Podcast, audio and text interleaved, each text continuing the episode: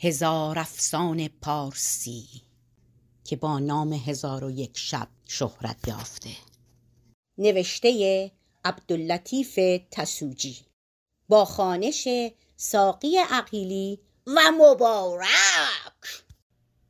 با درود به همه داستان دوستان.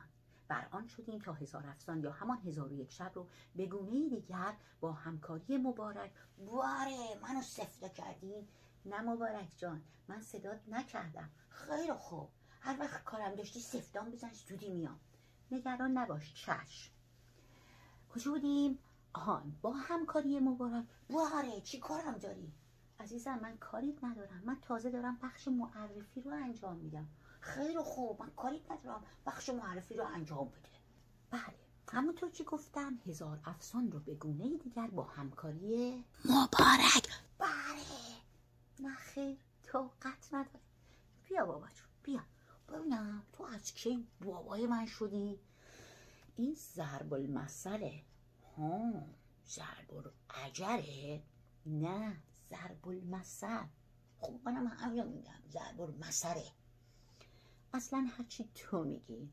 آه حالا دو سال شد. بریم داستانو بگیم. بگی من چیکار دارم؟ چی جوراتو گرفته؟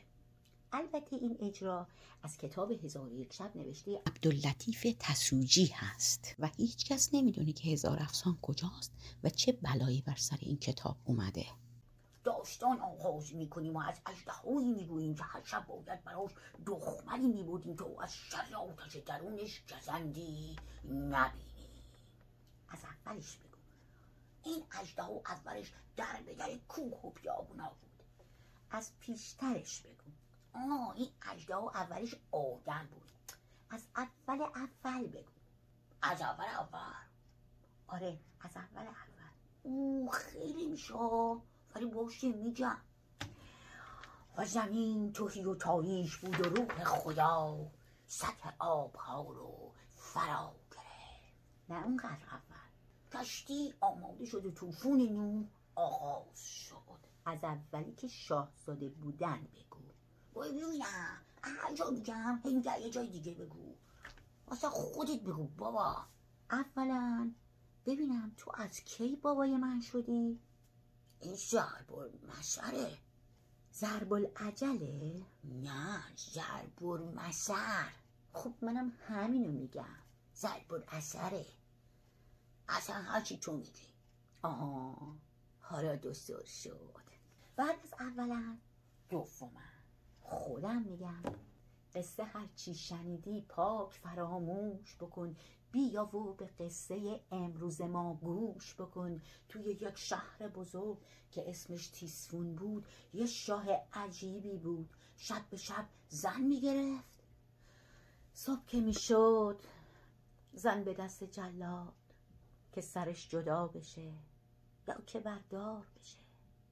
همه مردم شهر دلاشون پر از حراس چشمهاشون هم نگران ز دست این شاه عجیب. آخه اینم شاه بود. اهریمن و اجدعا بگو. اما چه اینجوری شده بود. این قصه سر درازی داره که ما فقط دومشو براتون کوتاه می‌کنیم. پس با ما باشید و گوش دلتون رو بسپرید به دست قصه گوتون رو باهاش بیان تا آخر قصه. که البته بهتون بگم و شایدم آخراش خوش نباشه ها. گفته باشم. خلاصه ما براتون لحظه به لحظه گزارش می‌کنیم. اوی آقا جون روزی بود روزگاری بود مردمی بود سرزمینی بود شاهی بود پسرانی بود. شاه سرزمین بین دو پسرش که شهریار و شاه زمان نام داشتن بخش کرد و مو. خدا زحمتش کنه. رحمت. زحمت. نه عزیزم. رحمت. نه عزیزم. زحمت. میگم رحمت. میگم زحمت. به درک. زحمت. اه اه اه از شما باید ساقی بانو. مثلا شما صفات داری؟ نکنی شما پول دادی و مثل خیلی ها لیسانس خریدی. من لیسانس نه دارم نه خریدم. ناراحت نشی و میگم بی صفاتی آخه یکی میمیره. خب میشه میگن روان شاد خدا بیاز مدتش خدا رحمتش کنه. منو دست میدازی مبارک. نه شما رو چشمک می چشمک نزن بقیهش رو بگو. دو پسر در دو سرزمین به تخت شاهی نشستن سالیانی دراز گذشت. شاه زمان دلش برای برار بزرگترش. مثل دل مورچه تنگ شد. تا حالا دل مورچه دیدی اونجوری میگن تنگ شده پس هدایا اومده با خدم و حشم و مرازمان و توشه راهی شد به سوی سرزمین برارش شاه زمان داره میره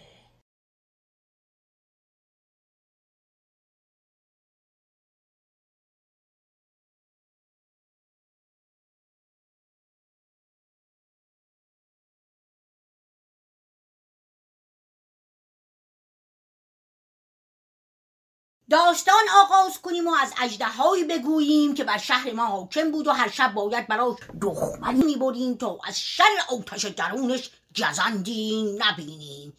از اولش بگو. این ها اولش در بدر کوه و بیابون بود. نه از پیشترش بگو. آها اولش آدم بود. از اول اولش بگو. از اول اول؟ آره از اول اول. او خیلی میشه ها. ولی باشه میگم. و زمین توی و تاریک بود و روح خدا و سطح آبها رو فرا گرفت. نه اونقدر اول. کشتی آماده شد و توفون نو آغاز شد. از اولی که شاهزاده بود بگو. او اصلا خودت بگو بابا هرچی میگم یه چیزی میگه. آهان حالا شد. از کی تو بابای من شدی؟ ضرب المثله ضرب العجله ضرب المثل ها ضرب الاصل هرچی تو میگی. اولا ببینم تو از کی بابای من شدی؟ این ضرب المثله ضرب العجله نه ضرب المثل خب منم همینو میگم. ضرب الاثره اصلا هرچی تو میگی. آها حالا دوستور شد. بعد از اولا دومم. خودم میگم. قصه هرچی شنیدی پاک فراموش بکن. بیا و به قصه امروز ما گوش بکن. توی یک شهر بزرگ که نامش تیسفون بود یه شاه عجیبی بود. شب به شب زن می‌گرفت صبح که می‌شد زن به دست جلاد که سرش جدا بشه یا که بردار بشه. همه مردم شهر دلاشون پر از حراس. چشماشون هم نگران ز دست این شاه عجیب. آخه اینم شاه بود. اریمن و اجدها بگو. اما چرا اینجوری شده بود؟ ها. این قصه سر درازی داره که ما براتون دومش رو کوتاه می‌کنیم پس بابا باشید و گوش درتون رو بسپرید به دست قصه گوتون و باش بیان تا آخر قصه. که البته شایدم خوش نباشه آخرشا خلاصه. ما براتون رهزه به رهزه گزارش می‌کنیم از ماجرای این شاه عجیب. آی آقا روزی بود روزگاری بود مردمی بود و سرزمینی بود شاهی بود و پسرانی بود. البته دو تا پسر. شاه سرزمین بین دو پسر شاه شهریار و شاه زمان بخش کرد و مر خدا زحمتش کنه. رحمت زحمت. نه جونم رحمت نه جونم زحمت. میگم رحمت میگم زحمت. اصلا بیدگرک همون زحمت. اه اه اه اه از شما بعید ساقی بانو. مثلا شما صفات داری؟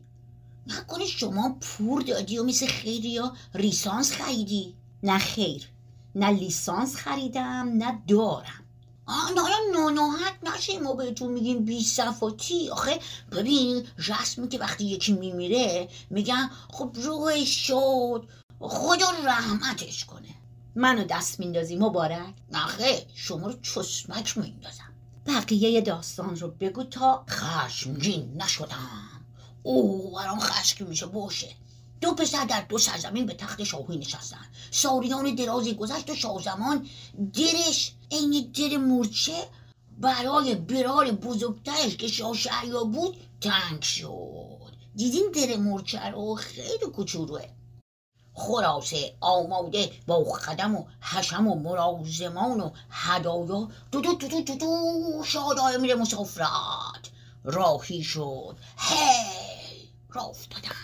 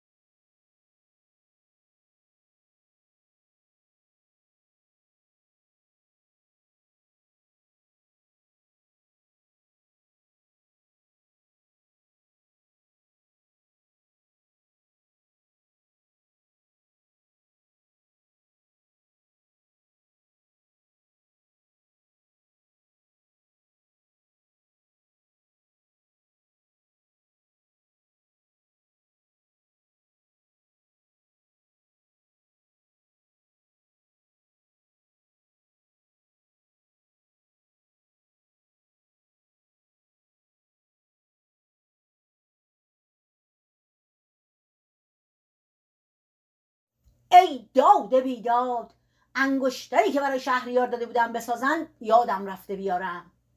از ترس اینکه به فراموشکاری شهره نشه شبونه تنهایی سوار به اسب تاخت به سوی کاخ رسید از اسب پرید پایین به سوی خوابگاهش وارد. چه ندید؟ ملک خانوم با غلامان در خلوت به عیش و نوش و فسق و فجور. با اخبخی وارا دیگه تو قصه های قدیمی همه زنها خیانت می‌کردن و مردا همه فرشته پاک و معصوم. اما نه کور خوندی. چون که مردا اون وقتا اجازه داشتن چهار تا زن عقدی. چهل تا زن سیغه ای هفتشده تا پونزده تا صد تا معشوقه داشته باشن این کاراشون اصلا خیانت به حساب نمی اومده. ادامه بده بابا. اه. خلاصه شمشیر کشید و همه رو از دم تیغش گذروند. بعد هم برگشت به اردوی خودش و به کسی هم چیزی نگفت.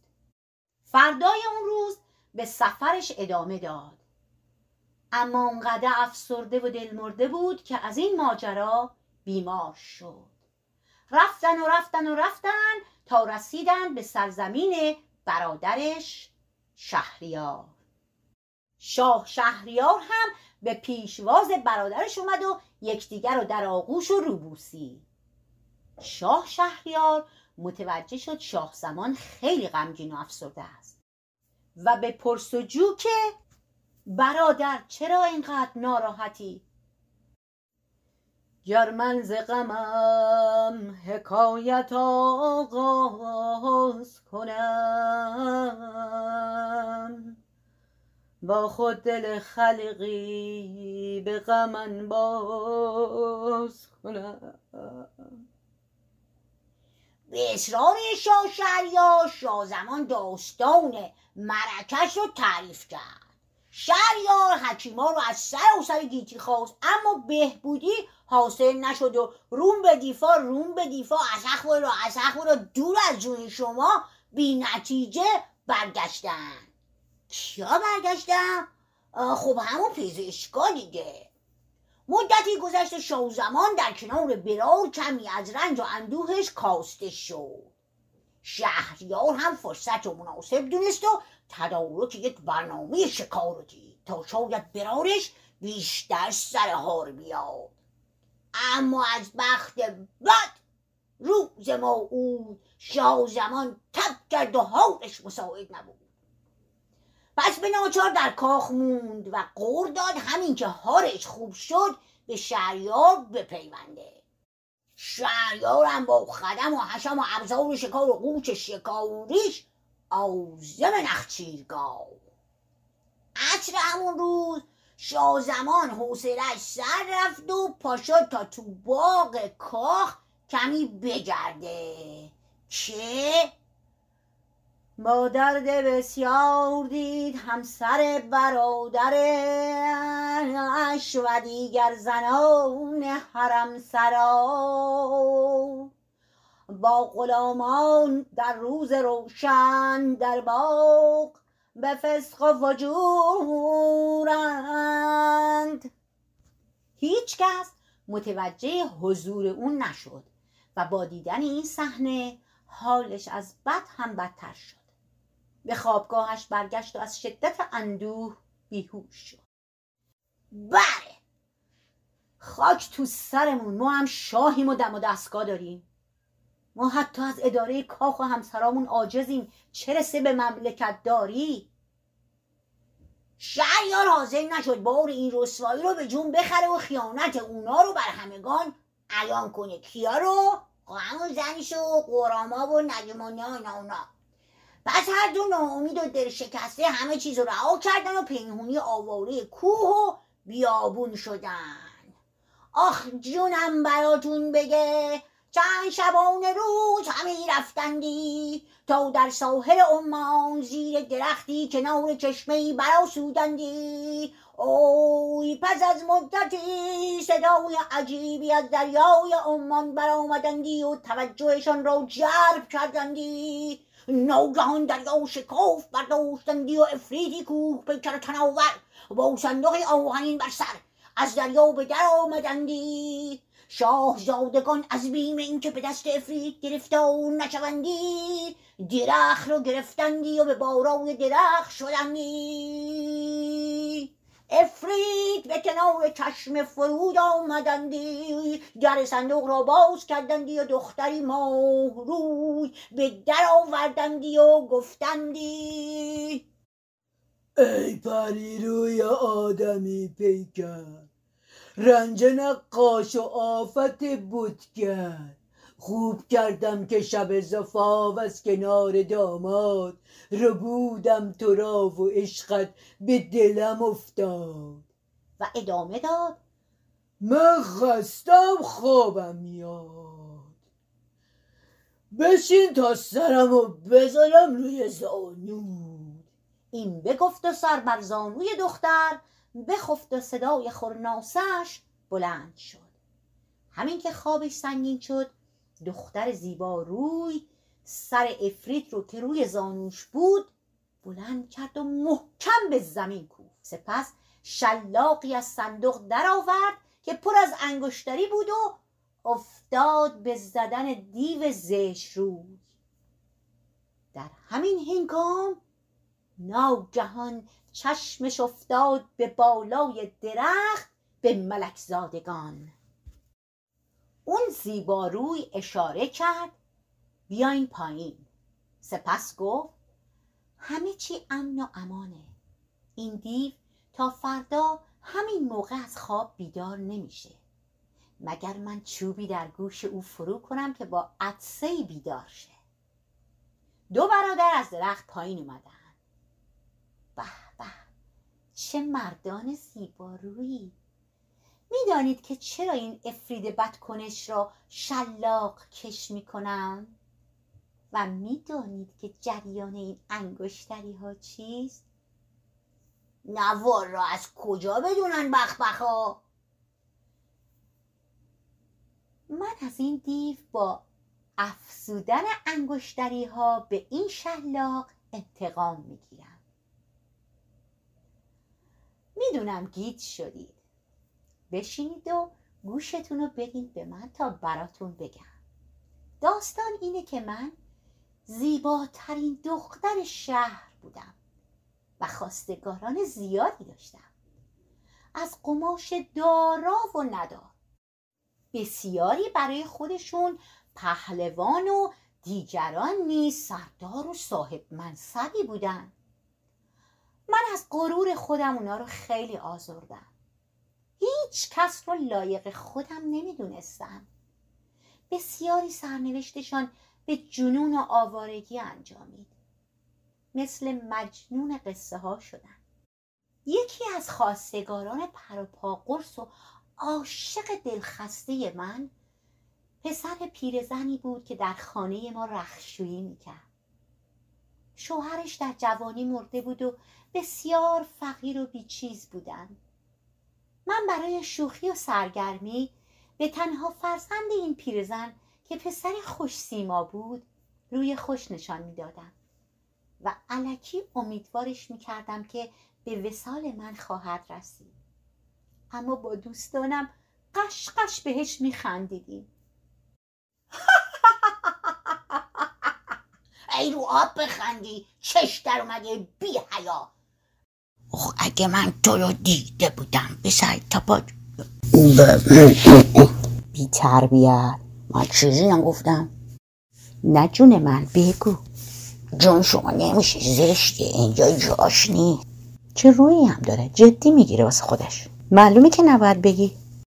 خیلی خوب بابا اینجوری میگم. اگه من تو رو دیده بودم آه یه توفم تو صورت نمیداختم چه برسه به اینکه قاشقت بشن باز گفت قاشق. عزیزم عاشق. دختر ادامه داد بهش میخندیدم چون اون خانواده اصلا عددی نبودن. چطور باور کرده بود که می‌تونه همسر من باشه؟ بزرگتر از اونا رو جواب گفته بودم. بالاخره پس از اینکه پسر رو بسیار بازی دادم اونو از خودم روندم و بهش گفتم که مزحکش کرده بودم. پسر از شدت اندوه و شرمندگی خودکشی کرد و مادر پیرش از داغ مرگ تنها فرزندش کور و زمینگیر شد و پس از مدتی مرد. اما پیش از مرگش همیشه منو نفرین می‌کرد که گرفتار افریتی بدتر از خودم بشم. و من همیشه به او میخندیدم. گاهی سراغش می‌رفتم و با خنده و تمسخر میپرسیدم هی پیرزن گرفتار کی بشم؟ و اون می‌گفت الهی گرفتار افریتی بدتر از خودت بشی که جز مرگ آرزود نباشه. آه افریته که داغ بر دلم گذاشتی. تا اینکه بالاخره به یکی از اشاق دلخستم که پسر یکی از معروفترین بازرگانان جهان بود جواب آری دادم شهر آزین بستند و بسیاری از اشاقم نالان و گریان بودند که باید شاهد به هجله رفتن من می شدن. در آخر جشن عروسی درست همین که یک پامو داخل هجله گذاشتم به پایان نامد این دفتر. حکایت همچنان باقی است. منتظر باشین برمیگردیم فعلا برید را را. شب خوش. شب بر همگی خوش. بخیه این دوستان. باشه برای یک نشسته دیگه. بدرود. بدرود.